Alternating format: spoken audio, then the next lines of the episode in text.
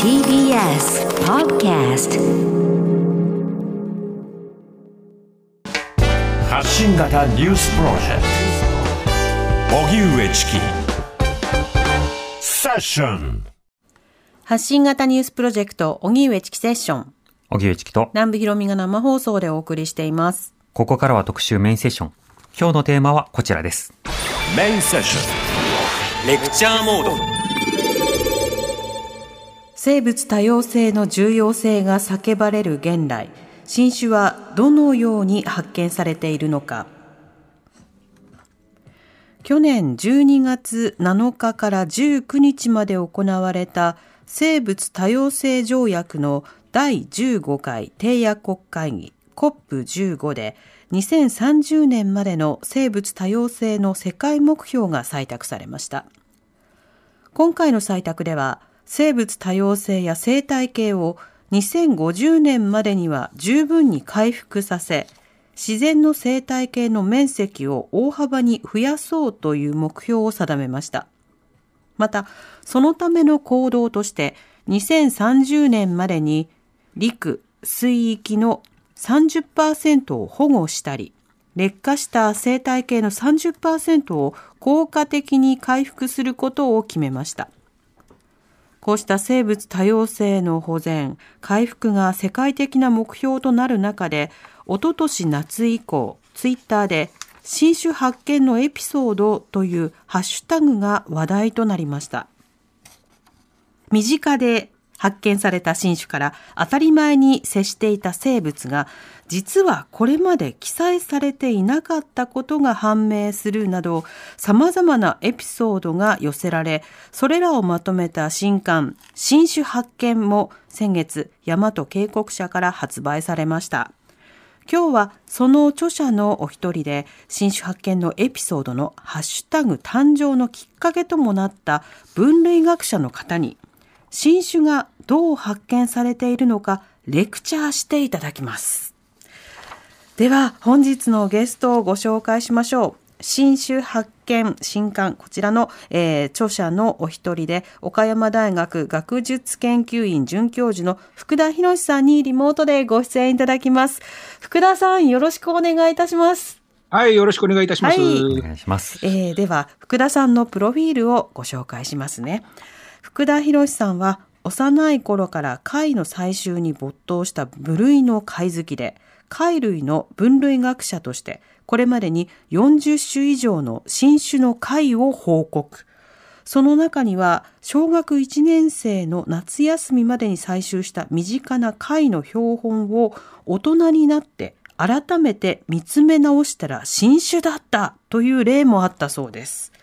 研究の傍ら環境省レッドリストレッドデータブックの編纂や軟体動物多様性学会の運営にも携わり軟体動物多様性学会のツイッター公式アカウントの中の人として日々様々な貝の分類知識魅力を発信していらっしゃいます。はい。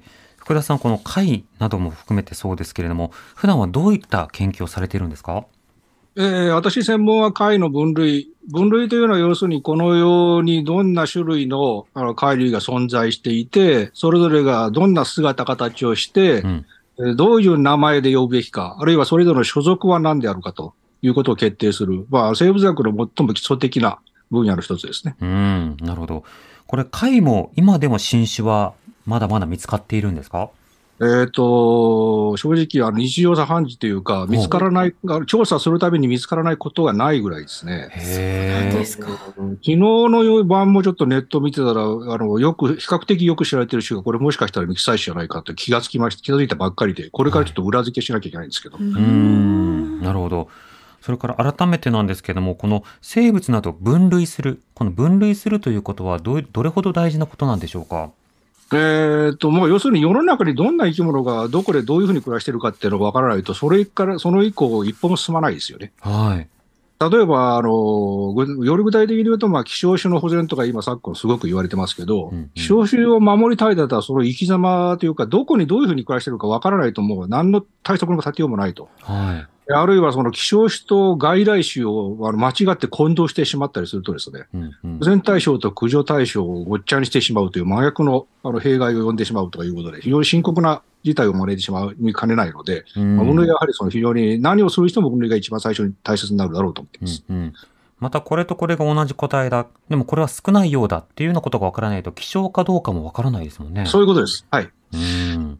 となると、まあ、分類も発見もいろいろ重要なのだと。これ、貝、日々また見つかってるということは、まだまだ見つかってない方が多いかもしれないんですかね。ええ特にあの貝に限られませんけど、あの例えば海の中の生き物ってのは、我々人類は全体の1割ぐらいしかまだ認識できてないっていう話もあるんですよね。お1ー。割。うん、となると残り9割全部新種として発見されるのを待ってる状態うんうんで。すから。確かにあだから新種というのは人間にとっては新種だけれども、まあ生物としてはもともといたよっていうものもいれば、あ、なんか新しく新参者が生まれたっていうことも場合によってはあるかもしれないけれども、でも大体はもともとの住人ですよね。ええでまあ、そもそもあの新種という言葉の定義からしてですね、はい。お新種という言葉はもっぱらその学名がついてないものが、あの学名を与えられた瞬間の状態でわけであって、うんはいはいその例えば突然変異とかで今までいなかったものは突然ポッと湧いたというような時には使わないんですよね。うん。なるほど。ちなみにその突然ポッと湧いた時は何て言うんですか？なんて言うんですか？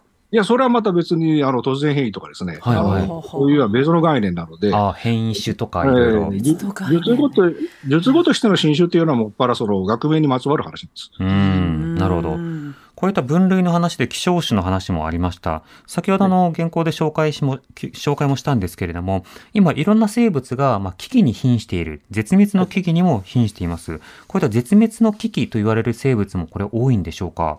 えーっとね、これはとりわけ私の専門の貝類が最も顕著で、はい。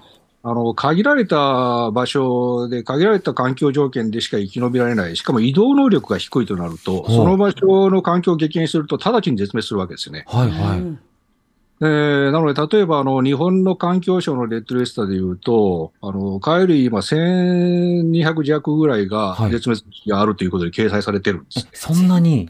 えで、ところがその昆虫が800種ぐらいかな。はい。えーあの母数が、あのその時検討対象とした母数が貝は3000種ぐらいのうちの1000 1000ね1100いくつだったかな。うんうん。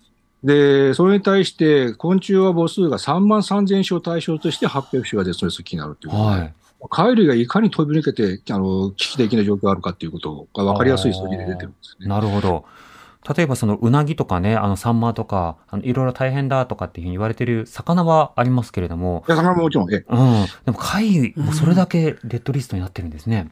ええ。やっぱりその他の生き物に比べて移動能力が低いということと、うん。環境条件の好みがうるさいという、厳しいということが、まあ、直接反映していると思います。なるほど。ちなみにメジャーな貝ですとどんな貝がピンチなんですか？例えば、ハマグリですね。ハハマグリですね。ハマグリ？ピンチなんですか、あの、今、鮮魚店とかで市販されているものの多くは、あの、外国から輸入したシナハマグリという別種なんですね。ほあるいは、あの、関東では朝鮮ハマグリという別、またこれまた別種をハマグリと称して売ってることは多いですけどう。も、はいは本当の、あの、競技のハマグリという種は絶滅の危機になりますね。い。へえ。なるほど。でも昔の例えば人々が食べてたハマグリというのは日本のハマグリだったんですか？そうですす。まさにその絶滅危機にあるハマグリを昔は食べてたわけです。ああ。それらが例えば環境変化。まあ、はいあの生き物によっては乱獲によってね、あの亡くなるものもありますけれども、はいハマグリの場合は環境変化ですか？えー、とまず最初に環境変化で、その後あの乱獲はむしろ日本のハマグリだけじゃなくて、海外にどんどん日本人が、はい別種のハマグリを求めて進出していって、うんうん。どんどん乱獲してるんですね。はあ。で、次々にその国外のハマグリも絶滅危機にあの陥っているという、ういうしき現現実があります。それは日本のせいですか？えー、と日本人がもっぱら消費するもんですから、なるほど。おだから店頭に、日本で店頭に並ぶハマグリをずっと年代的に見てると、どんどん種が入れ替わっていってるんですよ。へえ。最初に朝鮮半島、中国のシナハマグリに入れ替わったなと思ったら、うんもっと南にあの台湾やベトナムのものが今度は並ぶようになってる。はいはい。なるほまあ、これど。での大元の日本在来のハマグリがもう手に入らないからということで、どんどんその、外に向かって取り尽くしていってるんですよね。となると日本なかなか漁獲高制限とかに対しては消極的、つまりここまでしか取らないようにしましょうというルールをなかなか作らず、育ててから取りましょうということもなかなかしないと言われてますが、貝もそうですか、えっ、と、まず、あの、育てるのが難しいですよね、現実。ああ、貝の場合、はい。ええあの、養殖の技術が確立されていない。うん。えーなんか一番早いのは、その、住処というか生息環境を回復させることが一番確実で手っ取り早いんですけど、なかなかそこまでいかないですよね。うーん、なるほど。では、そういったことも踏まえて、今日はレクチャーモードですから、一から伺っていきたいと思います。まずはこちらから。新種はどのように新種と確認され記載されるのか。はい。まず、新種というふうに把握をするためには、うん新種じゃないものというものを理解しておかなくてはいけないわけですけれども、あ、これ新種だっていうふうになった時っていうのは、福田さん、どういうふうに新種だとこれわかるんですか？えっ、と、まあ、まあ、最も多いのはやっぱり見慣れない、見たことがないなっていう、はい。見た瞬間に、うん要するに、あの、我々分類学者は大体自分の専門のものを頭の中にデータベースベースを持ってるわけですね。はい。あの図図鑑丸ごと何冊分かを常に抱えて歩いてるような状況です。頭の中に。はええで、だからほとんどの人は1秒とかからずに同定できるんですよ。あ。一秒でわかるで、で、それでそれでもやっぱりその頻繁に初めて見るっていう人が現れるわけですよね。はいはで、それをまあ突っ込んで調べてみると、あこれはまだ学名ついてなかったなと分かることが多いと。い。ああ。なるほど。ちなみにそのデータベース、頭の中にあの図鑑何冊分もの、例えば回とかが入るのにはどれぐらい時間がかかるんですか？ああ、それ人によると思うんですけど、うん。僕の場合は幼稚園の頃に図鑑を親に買ってもらって、はいあの、まあ、1年かからないうちにもう全部丸暗記してしまった。ちょっと、ちょっとさ参考にならないぐらいの天才でした。すいません。あのそうか。なるほどね。まあ、でもだから僕はあの、だからその頃買ってもらった図鑑、作品を見た記憶は一度もないんですよ。作品を見てない。僕自身が作品だから。ああ、なるほど。図鑑のどのページに何の回が載ってるかって全部覚えてしまってて、今でもそのままなので、作品が。じゃあなんかこう、え、映像記憶みたいなものも能力としてあるわけですか、とあ僕の場合はそうです。あの、すべての図鑑はスキャスキャンするような感じで、はい頭の中に映像が、あの、ストックされてて、はい。でそれを、あの、必要に応じて好きな時に参照できるような感じなんですね。はあ、それはすごいな。なんかプロの役者さんですごい人はね、なんか台本見た時に絵で覚えるって人もいるみたいですけど、回何千種類がそれできるのか。えこれじゃあ、まず疑問抱くじゃないですか。あの、あれ見たことないなと。じゃあ、その時に本当に新種かなって思う時はどういうふうに調べていくんですか？ええーと、まずだから、それに近いと思われるもの、片っ端から文献を当たるわけですよね。はい。文献。禁煙と思われるもの。まあ大体あの、似てる種っていうのは思いつくわけですよ。大体これに近そうだっていうの。うんでもそれと完全に一致しないなということで疑問を持つわけですから、はい。で禁煙なかもしくは属のすべての種の文献を当たり直して、うんで全部と照合していくわけですね。世界中の、まあ、どんな属でもかでも、大体世界中に、日本国外にも、あの、何らかの種がいることが多いわけなので、はい、はい。それは全てと照合してあって、で、結局最後まで完全一致しなかったら、それは未記載種です。ああ、そっか。でも、確かに見慣れないな。でも、もしかしたら海外のものが外来種としてたまたま来てるのかもしれないっていうことも消していかなくちゃいけないんですね。ああ、もう特に今、今後それますます増えるでしょうね。へえ。突然現れて見たことないとって言ったら、大体それは外来種だったりしますね。なるほど。うんと、これ、新種だって、じゃあ、あの、調べて分かったと。分かった場合、学術的にはどういうふうにして、まあ、新種を登録していくというか、新種を、はいまあ、位置づけていくことになるんですか？あの、まず学名っていうのは、まあ、あの、基本は属名と種証名という二つの単語からなるわけなんですけど、はい。これを活字観光物でえー公表するっていうのは絶対条件なんですね。うん。で、あの、口で言ったり、あの、学会で口頭発表とかだけだったらダメなんです。はい、はい。で、活字で誰でも入手できるような形で、印刷物もしくはネット上の、あの、電子ファイルとして、論文の形で、うん、えせる、あの、っていうことが、あの、新種の成立の要件です。絶対要件ですね。なるほど。で、その学名とともに、その形態の説明をつけなきゃいけないです。どんなは形をしてる。い。うん、それと、あと、その新学名の、あの、証拠となる、あの、たった一個の標本を指定して、博物館とかに永久保存すると。ほう。まあ、そういういくつか、まあ、あの必須条件が、あの、定められてて、うん、うんまあこれはあの動物、植物それぞれちょっとずつそのルールは違うんですけど、あの世界共通のあの国際動物命名規約っていうのは動物の場合はありまして、うん、うん。それにのっとったルールでうん学名をつけていくわけですね。なるほど。まあそうすると晴れて、まあ、新種だというふうに、うんあの認められるということです。うんうん命名、特徴の記述、そしてサンプリング、まあこうしたこと、生息地とか発見地なども書くんですか？えっ、と、それはもちろん書いた方がいいんですけど、はいあの、まあ、産地はその、その証拠の標本、タイプ標本というんですけど、はい。まあ、タイプ標本の産地はもう当然、その論文に明記することになりますね。うーん。まあ、あの、分布と生息環境とかまではそこまでは必須ではないですけどね。なるほど。あった方がいいですけど。うんうん。これ、先ほど、あの、福田さんが記載というふうに表現されましたが、これは登録とかではなくて記載なんですか、ええあの、登録というとね、例えばその権威ある機関とかが認認定して、どっかにそのリストに上げるみたいな形ニニュアンスがありますよね。はい。えーでも新種の場合はその登録とか認定とか決して言わない。あうんうんの新種は記載するものなんですね。ああ。でで、何に記載するのかというと、あの、古今東西の文献の総体を、まあ、巨大な一冊の本とみなして、はいはい。でその最新のページに記載するんです。ああ、アカデミックな巨人の方、巨人の辞書に、さあ1ページ差し込んだぞってなるわけですか？そういうことです。えーなので記載という言葉を使うんですね。うーん、なるほであのど。誰かあの権威ある人とか権威あの権あのし団体とかに認定してもらうものではないんです。うんうんうん。でそれぞれの新種っていうのは実はあのかそれぞれの研究者のあの考えでもありますので、はい。あの意見の表明でもあるわけですね。はいこれは新種だと考えるっていう。で、それがあの他の人が受け入れなければ、あれは新種とは彼は言ってるけど、新種でも何でもなくて、すでに名前のついてる他の人と同じだっていう意見をまた言って消してもいいわけです。うーん。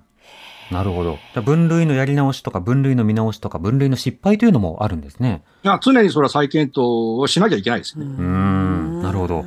これ、ちなみになんですが、新種が記載されるときに、あの、はい報道で、何々と名付けられたってつくじゃないですか。で、大体、学名ともう一つ別の名前がつくことあるんですが、あの、はいこれ、まず、学名とは何かっていうのは、これ、いかがですか？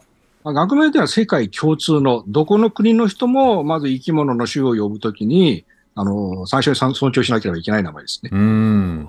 だからその、それぞれの国の言葉で独自の国ごとの名前がついてるわけで、はい例えば日本だったら和名というものがあるわけですね。ええ、まあそれは日本を出る、一歩出るともう、あの、他の国の人には通用しないええ。うんということで、あの、同じ種なのに国ごとに、あるいは立場が違ってて、別の名前で呼んだりすると、なかなかやっぱり、あの、コミュニケーションする上で問題があると。うん。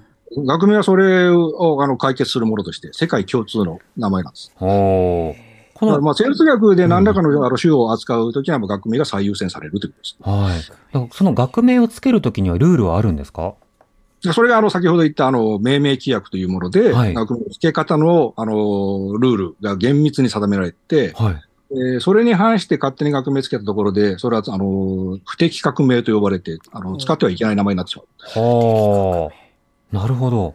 なんか、星、星に君の名前をつけるよとか、なんかあるじゃないですか。あの、はい。な名前つける をうんたらねでもあんまり生物とかについてはそれはないんですか？ないんですねあいやいや、人の名前つけることはよくあります。ありますか？ますけど、はいあの、自分で自分の名前つけるっていうのは、これルールはないんですけど、まあ、不分率でそういうことする人はいないですね。へえ。あ、じゃあ、福田貝とか、僕が見つけた、あ、チキ貝とかっていうことはあんまりないってことですか？あ、いや、あの、他他の研究者の人が僕に名前つけてくれた学名ってのはありますよ。あ、そうなんですか？ええ福田貝ですか？えーいやいや、あの、学名がですよ。学名が。和名で福田ってついたのはまだないんですけど、うんうん学名は今のところ他の研究者は3つの種にあの福田というあの名前を学名の一部にしてくれてるのがあります。へえ。なるほど。じゃあ、誰かに頼むって。いうまあまあ、あのな仲のいい研究者が、あるいはあの、著名な研究者がお亡くなりになった後に記念してとかですね。そういうことその研究、その種の発見に関して貢献の大きかった人に敬意を表してつけると。いうん。形が。なるほど。じゃあはい。福田さんが名前をつけたときは、例えばどんな名前をつけたんですか？それはあの、基本はラテン語もしくはギリシャ語なんですね。はいあるいはほその他の日本語をそのままあのアルファベット表記しても別に構わないんですけど、うんうん。で、まあ、その記載しようとする種のにふさわしい言葉は何かっていうのを考えて、うん。まあ、あの、形態を、的特徴をはっきり示すものであるとか、あるいは産地を、地名を入れるとか、うんうん。まあ、まあ、いろいろなパターンありますけども。なるほど。じゃあその名付けたというもののエピソードもありますので、続いてのエピソードはこちら。映画日本の一番長い日が導いたサザエの真実。はい。これはあの、福田先生のご自身のエピソードだということですけれども、日本の一番長い日、これは映画、そしてもともとあの、本が原作となっているあの映画、あの戦争が終結する時の映画の話ですか？はい、そうです。まさにその映画です。はいええこれがきっかけでサザエに真実、サザエの真実に近づいたということですけども、これどういったものなんでしょうか、えー実際、あの、サザエ、実はあの、2017年に、あの、実は新種だったということで私が学名を与えて、はい。えー今まさにサザエの学名を私がその時に与えたものが使われてるんですけど、はいはい。これサザエが、あの、誰もが知ってるサザエが実は未記載種だったと気づいたきっかけが、はい全くの偶然なんですけど、この映画日本の一番長い日だったんです。まず、サザエは学名的に未記載で、はいで、それを映画を見てるときにきっかけをもらったわけですか？でそういうことです。そうです。ほうほうほう。あ、じゃあそもそもサザエはまあ、あのサザエだとして、はいその話に、この映画経由で気づいたきっかけというのは何だったんですか？えーと、えー今から6年、7年、6年半前ですかね。2016年のお盆、8月14日の晩にですね、はいつも通り家に帰ってきたんですよ。はい勤務先から。8時55分ぐらいに家に帰ってきたんです。うんうん。で、いつも通り何も考えずに部屋の明かりをつけてテレビをつけたら、はい。あの映画日本の一番長い日、この後すぐっていう番宣がたまたまで現れたんですね。はいはい。で、まあ今から始まるんだったらまあ見るかとう。いうんことで、まあ横になってリラックスして見てたんです。はただ映画の中盤あたりで、あの、この映画は、あの、日本の昭和20年の春から終戦8月15日までかけての、あの、日本の軍部と、まあ、うん上層部の、あの、が何が起こったかっていうのが史実に基づいたフィクションなわけですけい。ど、はい。この8月11日だったかな、あの、ポツダム宣言の受諾を連合国から迫られるっていうシーンになるわけですねう。ん。で、あの、御前会議で昭和天皇が、その、降伏を受け入れるっていう決断を、えーしたところが、当時の東条英機陸軍大将だけが、まあ、猛然と反発して、はい。まだ、あの、本土決戦もしてないじゃないかと。はい。陸軍、海軍は壊滅したけど、陸軍はまだ無傷だから戦えるっていうことで、あの、昭和天皇に本意をうんさせようということで、窮地に乗り込むシーンが出てくるんですね。うん。でもそこまでは僕はもう映画非常に完成度高くて面白いから、もうリラックスしてもう横になって見てたんです。はい。だからそのシーンで、突然その東条英機が天皇を説得しようとして、例えるなら、その、軍はサザエの殻でありますっていうんですね。はい。突然サザエが出てくるんです。うんうん。で、そこであの、い今なんだサザエって言ったかっていうことで、突然ちょっとスイッチが入ってしまって。か会研究者スイッチが。ええな、なんでこれサザエ出てくるんだと思って集中して聞いたんですよ。はいはで要するに軍はサザエの殻だから、そのサザエの殻を割ってしまったら日本もおしまいですっていうようなことで、はいまあ降伏はしてはなりませんっていう意味で言ったというシーンが出てくるんですねい。。はいはなんとそれがさらにその昭和天皇がそれに対してですね、もうサザエの学名どこの誰がつけたか知ってんのかみたいな答えするんですね。サザエ知識マウントを天皇がするという描写を、はい。あの、本木正宏さんが演じる、これは、あの、鶴房光日というサザエの学名を見事なら天狗の発音で言われてですね、はいはい。びっくり仰天してですね、なんでこんなところでサザエの学名出てきて、しかもその、その学名がいつどこの誰が記載したか知ってんのかっていうことを昭和天皇が言うっていう、はいはい。シーンに接して、もうびっくりしてですね、うん。でその映画見てると、それであの、サザエの話をめぐって、天皇、東条が解き伏せられなかったからこそ、日本の終戦への道が開けたみたいな展開になるんですね。はいはい。まさか今、日本の戦後っていうのは、サザエの学名の議論で今があるのかと思ってですね。うん。でもあまさかそんな極限状態でですよ。はいはい。皇帝と軍のトップがサザエ、会の学名の議論してたっていうの自体がちょっと驚きだし、まあ、東条英機が会の知識について適当だったからこそ、あの、説得をできなかったっていうことああになるんですねその人よりによってなんでそこでサザエに言及する必要があるのかなと思いますよね。うん、確かに。その上、昭和天皇が学名で、あんな話で返すなんてもう読めるも思わないので、うんはいはでそれがちょっとし、本当その英語に描かれたシーンが史実だったのかどうかちょっと知りたくてたまんなくなってですね、い。うん。すぐにそれ集中して調べたんです。はい。あなんとその、東条のセリフは事事実なんですね。東条側のセリフは事実。で、その日その場でサザエについて発言したっていうことは記録に残ってるんです。はおーただ、あの、残念ながら、その、昭和天皇が何て答えたかははっきり記録に残ってなくて、い。うん。まあ、映画の通り学名をそらんじていて、どこの誰が何年に記載したのかっていうことを言ったかどうかっていうのは、まあ、わからない。うん。で、だからそれはそのシーンがですね、実話なのかどうかを調べる上の一環として、はい。まあ、ついでだからサザエの学名の原点に当たってみるかと思ったんです。はいはいはその学名が与えられた最初の文献ですね。うん。で、それ実は調べたら1786年なんですよ。はい。日本では江戸時代の真ん中辺ですけど、はい。で、イギリス人のあのライトフットという人が記載したと言われてるんですけどね。うんうんでその原点をあの、まあ、見る機会もないから見てみるかと思ったんです。はい。で、ところが見てみると、またさらにもう一回びっくり仰天したのは、その、それまで使うサザエの学名として使われた映画にも出てきたトゥルボ・コーニッツという学名は、はい。実は日本のサザエじゃなかったんです。別の会の、実はあの中国に南海サザエと、はい和名で南海サザエと言ってる別の種がいるんですけど、はいはいそっちを指してたんです。へー。なるほど。ええ、だから今まで全員、研究者も含めて全員がサザエの学名と信じていたトゥルボコーニスはサザエではなくて別種南海サザエの学名だったっていうことがあじゃあ日本のサザエの学名はどうなるんだっていうことで、あ。はい。えーそれから、えー千千18世紀の半ば以降、今に至る約250年分ですけど、はい。サザエの出てくる文献片っ端から全部見たんです。はあ、今度は片っ端から。はい。ええで、その結果分かったのは、誰もサザエに学名を与えていなかったということです。はあ、なるほど。ええいやへえ。厳密には1回だけ与えられたことあったんですけど、それはもうとんでもない、また驚くべきボンミスで使えなくなってるんですね。えボンミスですか？で、あの、同じ本の中で、モーリシャス、インド洋の島国のモーリシャスってありますね。はいはあそこの、あの周辺の固有種のあのサザエに日本のサザエと混同して同じ学名をつけてしまってるんです。い。ああ、なるほど。で、後の研究者が、あの、日本のサザエに与えられるはずだった学名をモーリシャスさんに固定してしまったので、もう永久に使えないんですよ、ね。なるほど。ええことが。ほうほうほう。それがね、最大のチャンスだったんですけど、それがみあのミスミスミス無駄にしてしまって、でうん今に至るまで誰も学名にごあの有効な学名を与えてない。ああ。ということで初めて気がついて、はい。そこに。ええで、学名ないということは今後だから新種として、あの、発表されなければいけないという時代ですから、うんまあ、サザエは新種っていうことになったわけです。へえ。だから記載したわけですか？そこではい学名を。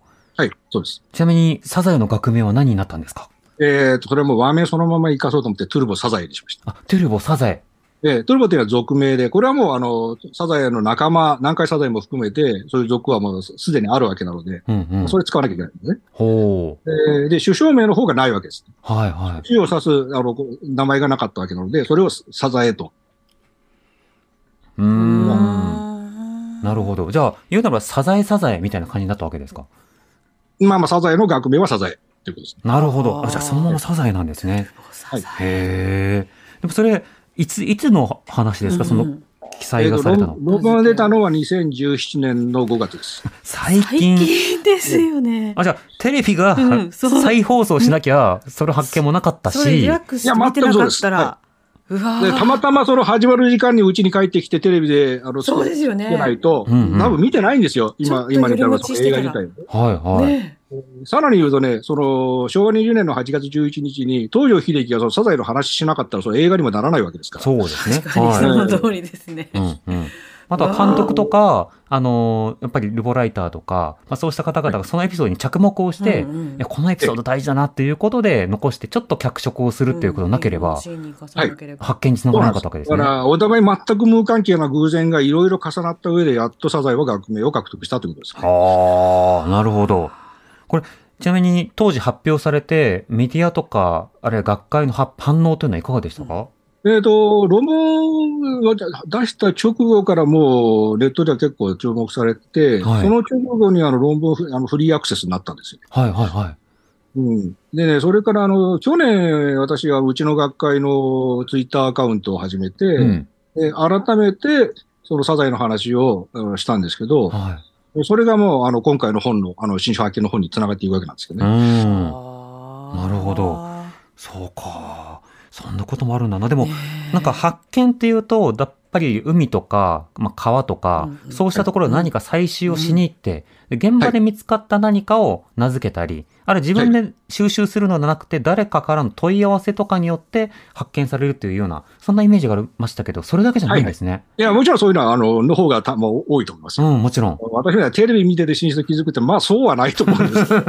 そうですね。ええそっか。でも、もしかしたら、例えば日常、市場とかに出回ってるような魚とか貝の中でも、まだ学名がついてないものもあり得るということですか？まあそれ十分ありえますね。うーん。特にね、逆に、あの、サザエのように、あの、あまりにも知られすぎてるから誰も改めて調べようとしないっていうのが盲点だったりして、はいはだから広くしあの存在知られているものはかえって危ないかもしれないですね。い。なるほどになれる可能性は十分あると思います。東大元暮らしじゃないけれども、はい、はい。もう当たり前の問題だと思ってるということですね。はい。もうサザエまさにそうで、誰も調べてなかったんですよ。あのうん原点見た人が誰もいなかったから、そそういうことになったんで。うーん、そっか。ちなみに、そのサザエなんですけれども、サザエの場合は、これ、絶滅危危惧というのはあるんですか、危惧というのは。えっ、とね、ついこの間、アワビ、日本のアワビ3種が IUCN のレッドリストに入ったっていうニュースが流れてましたよね。うん、うん、うん。えーあれ、あの、いろいろ理由はあるんですけど、まあ、一つは、あの、日本と朝鮮半島周辺の、あの、固有種で分布が狭いっていうのも、あの、選定要因の一つだと思うんですね。はい。で、であの3つが入るんだったら、サザエも同じなんですよ。おー。サザエも日本と朝鮮半島の固有種なので、はい、はい。世界的に見ると分布域は決して広いとは言えない。へー。だから、あの、黒アワビとか、あの、日本で食べてる大型アワビ3種があのリストに入るんだったら、はいサザエもそのうち入ってもおかしくはないでしょうね。ああ。じゃあ、そのうちもうサザエとかアワビは食べないようにしましょうってなる可能性も高いわけですか？ああ、まあ、その是非はともかく今、あの、うなぎで、はいあの、皆さんがね、あの、うなぎ食べるべきか、食べざるべきかっていう議論になってたりしますよね。うん、で、まあ、それはサザエ、アワビも遠からずそうななることもないとは言えないですね。うん、確かに。まあ、そういった変化とどう付き合っていくのか。でもそれを把握するためには、やっぱり固有種だということが分かって、学名がついて、で、はい。繁殖地域が把握をされて、私たちが知識を得てっていうことになるわけなので、大事な研究だということがよく分かりました。ご時代にも伺っていきます。発信型ニュースプロジェク TBS Radio 905-954ト荻上チキ。セッション時刻は5時になりました。荻上チキセッション今日の特集メインセッションは生物多様性の重要性が叫ばれる現代新種はどのように発見されているのか新刊新種発見の著者の一人で岡山大学学術研究院准教授の福田博さんにリモートでお話を伺っています福田さん引き続きよろしくお願いいたしますはい、よろしくお願いします。お願いします。では、時間の許す限り別のエピソードも行きたいと思います。はい続いてはこちら。4歳児が発見したゴマ粒大の新種とは？はあ。4歳児が新種を発見したんですか、はい、はい。これはあの、カメラマンの森下さんっていう方のご子息なんですけど、はい。あの、3年ほど前に、あの、ご自宅の近くの海に出て行ったら、なんかおるよと、お子さんが言われたのが実は新種だったと。ほう。あの、横エビと呼ばれる、あの、節足動物の一グループなんですけど、ええ4ミリぐらいで鮮やかな朱色をしてる、えー生き物が名前が知りたいということで専門家に送られたんですね。はまあ、それは新種だったということでい。、へえ。で、これ面白い話があって、その後、新種として記載されましたということで、ツイッターで、うんうんあの、うちの息子にご褒美を買っていただきたいので、あの、ツイッターで1いいね1円でっていうことを言ったら、見た見た。あの。よ40何万いいねとかついちゃう。はいはいはいはい。いいね、そうか迷いましたけど、あの、その迷った段階でもう10万いいねぐらいついてたから、ちょっとあの、武士の情けじゃないけれども、ちょっと控えましたけど。そっか。でも、その発見した時に、親に聞くだけじゃなくて、その親御さんも含めて、じゃあ研究者に聞いてみようということを送ったって、これすごいですね。はいはいはいはい。だからまあ、あの、新種発見するチャンスはどこにでも誰でも親しくあるんですけどね、その後、まあ、どうそれを対処するかということでしょうね。うん。なるほど。ちなみにあの、福田さん、研究者の側とすれば、何かそういった生き物が送られてきて新種ですかって問い合わせ自体は、これ迷惑ではないんですか？ええそれはまあ、あんまりたくさんいっぱい送られてくると、それはちょっとまあ 対応困りますけど、はい。実際それが恩恵をに被ってことはすごくたくさんあります、それは。ああ、そうですか。もう突然あのメールで画像送られてきて、これ教えてくださいって、いやー、これちょっとすぐ送ってくださいって返事することはありますね。そういうこと実際あるんですね。あります、あります、よくあります。うんうん。でも確かにツイッターとかでも、この名前なんですかみたいなやり取りをしてるときに、あそれは珍しいですとか、あの、それはちょっと送ってくださいとかってやり取りされる方、他の昆虫学者とかでもいらっしゃいますもんね。ええええ、そうなんです。で、うんその中からまあ新種見つかるっていうのはまあよくあることだと思いますね。うーん。となると、やっぱ種類これなーにっていうような、うんそうしたいろんな小さなやり取り、そうしたことが小さな科学の進歩にもつながるとはいいうことですね。では、続いてのエピソードはこちら。幻の新種となった深海魚と学者の悲劇幻の新種となった深海魚。福田さん、これはどういったものですか？ああこれも今回の本で、あの、私が一番驚いた、一番最も興味深く、あの、拝読した話の一つなんですけど、はい。岡本誠先生という、あの、深海魚の分類の、あの、専ご専門の先生が書かれたんですけど、うんうんあの、ドイツの、おあの、同じな、あの、近い仲間の魚を研究している研究者が、その岡本先生、新種を記載したから岡本先生に献命したよと。はいさっき出て命ですね。学名を他の人を叩いて与えるっていう。岡本何々みたいな。岡本、岡本で一応学名をつけたよという、えーあの、知らせを受けて、はい。で、その標本実物を見に行かれたそうなんですよ。うんうん。ただ、なんと、あの、見た瞬間に嫌な予感がすると。どっかで見た魚があの、自分の名前をせっかくつけてもらってにもかかわらず、それは新種ではないと、自分で葬り去る論文を自分で書いたという話。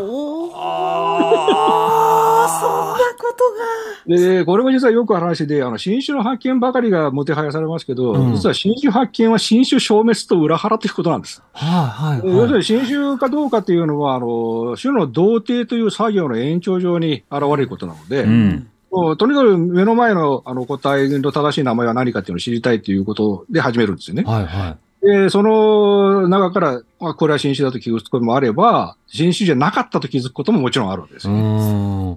で、これはその非常にわかりやすく、その、新種発見の裏の影の部分みたいなものを、あーまあ如実に入って面白いなと思ったんですね。自分の名前を付けられた側が、しかしそれを、やっぱり。自分でそれを、あ自分の、消してしまうっていうのは なかなかないといけないと思うんですけど。はあ。でもその研究者同士はなんかギクシャクしないで、なんかこう、しっかりと、うんなんか、ああ、場合によってはギクシャクするかもしれないですけど、なんでもっと調べてから記載してくれないんだっていうことになりかねないですよね。そっか。まあでも、リスペクトは感じるやりとりでは、ありますねええもういろんな意味でこれ、あの、味わい深い話です、これは。そうですね。確かに、しっかり調べましょうということですね。はいはい。しかも、あの、その勘違いされた魚というものは、2015年に見つかったものだったんですか？これは。うんはい、そうですね。はい。岡本さんが見つけてたんですか？ええ自分でしたものだったと。なるほどよく知ってる種だったってことですね。もともと見つけたやつを別の方が別のところで見つけて、これに岡本よってつけたよって言ったら、いや、それ自分が見つけたやつなんだよねっていう。そうそう、そういうことですね。えー、すごい。なんたることや。なかなかないと思うんですけど。なかなかないですね。でもそういったことも研究の世界ではあるわないけど、けですね。まあ、場合によってはあり得るということですようね。ん。でもリスナーの方からのメールで、うんラジオネーム働かないおじさんからいただいてるんですが、ありがとうございます。す。えー新しい植物図鑑を見ると DNA の解析が進んだためか分類が大きく変わっていて驚きます。DNA の解析と新種の発見について教えてくださいとあるんですが、今は新種の発見、まあ、記載について、福田さん DNA の分析などもあったりするんですか？ああ、で、あの、ここ数年の DNA の、あの、つ使った手法の急速な普及で大きく変わりましたねう。ん。うん、というのは、あの、見た目だけでは同じ種と思われたものの中に、あのうん DNA 見たら異なる複数の種が混ざっているという方もバンバン見つかり始めて。で、だから一つだけに名前ついてるけど、残りだから何種か全部新種だよというのは、まあ、後立たないんです。ああ、だから。DNA っていうのは、その、携帯では見えない部分まで明らかにしてくれるので、うん。であるいは、あの、相互の関係性がより厳密に、あの、客観的に表現できるわけですから、うんうんまあ、これはもう、あの、大きく影響しているどころか、もう DNA なしではやっぱり分類はもう進まないですね。うーん、なるほど。そういうふうに図鑑もこれからまたどんどん変わっていく可能性もああ、りますね。もうどんどん変わっていきます。もうこれはもう確実ですね。うんうん。図鑑丸暗記だけではできないような分類だから全部丸暗記するしかないんですよ。これまずは、まず丸暗記したと出るたびに全部丸暗記していくしかないですね。うんその上で DNA 検査をすると両方やれっていうことですね。うんえではこれ、こういったようなことを含め、踏まえた上で、分類学者として今、生物多様性保全の議論にはどんなものが必要だとお感じですか？え議論。あとね、僕がね、よくあの言われるのは、あの、例えば木を見て森を見ずっていう言葉がありますよね。はい。はい。あれの言葉は非常に嫌いでね、はい。本当あの、世の中の風潮としてはむしろあの森を見て木を見ずじゃないかと思うんですよ。はい、はい、はで、あるいはあの、生態系というものをね、大ざ大雑把な大きなシステムとして、きあの、効率と機能だけ考えて捉えてる嫌いがあって、い。はい。一つ一つのそれを支えている個々の種の存在感っていうのは、ななほとんど理解されてない。うーんえ。ーで、そもそもだって、名前ついたのは1割しかないっていうことは、よあの、それ、個々の種の存在自体我々ほとんど知らないんですよ。はい。知らないにもかかわらず全体の大きなシステムだけを捉えてる。うん、うん。で、要するに、あの、少数の個別のものっていうのが置き去りにされてる嫌いがある。うーん。ええーで、新種一つ一つ、あの、正確に認識で、あの、発見していく、名前をつけていくっていうのは、まさにその、個を、あの、基礎にした多様性の保全っていうことに大きく寄与するんじゃないかと思ってます。うんうん。なるほど。まあ、子、そして木、一つずつチェーン丁寧に見ていこうと。それのまだまだはい未発見のところあるよということも大事な指摘ですね。はい。えー今日のお話、活字でぜひ読みたいと思われた方多いと思います。福田先生も著者のお一人として名を連ねる新刊、新種発見に詳しくまとめられていますので、他のエピソードなどとともに、えーぜひお読みください。はい大和警告社から税込み1870円で発売中です。いやー、楽しかったです。本当に。また、よろしくお願いいたします。ああ、こちらこそ、ありがとうございます。今日のゲストは岡山大学学術研究院准教授の福田博さんでした。ありがとうございましありがとうございましたた。ありがとうございました。知る若手動かす荻上チキセッション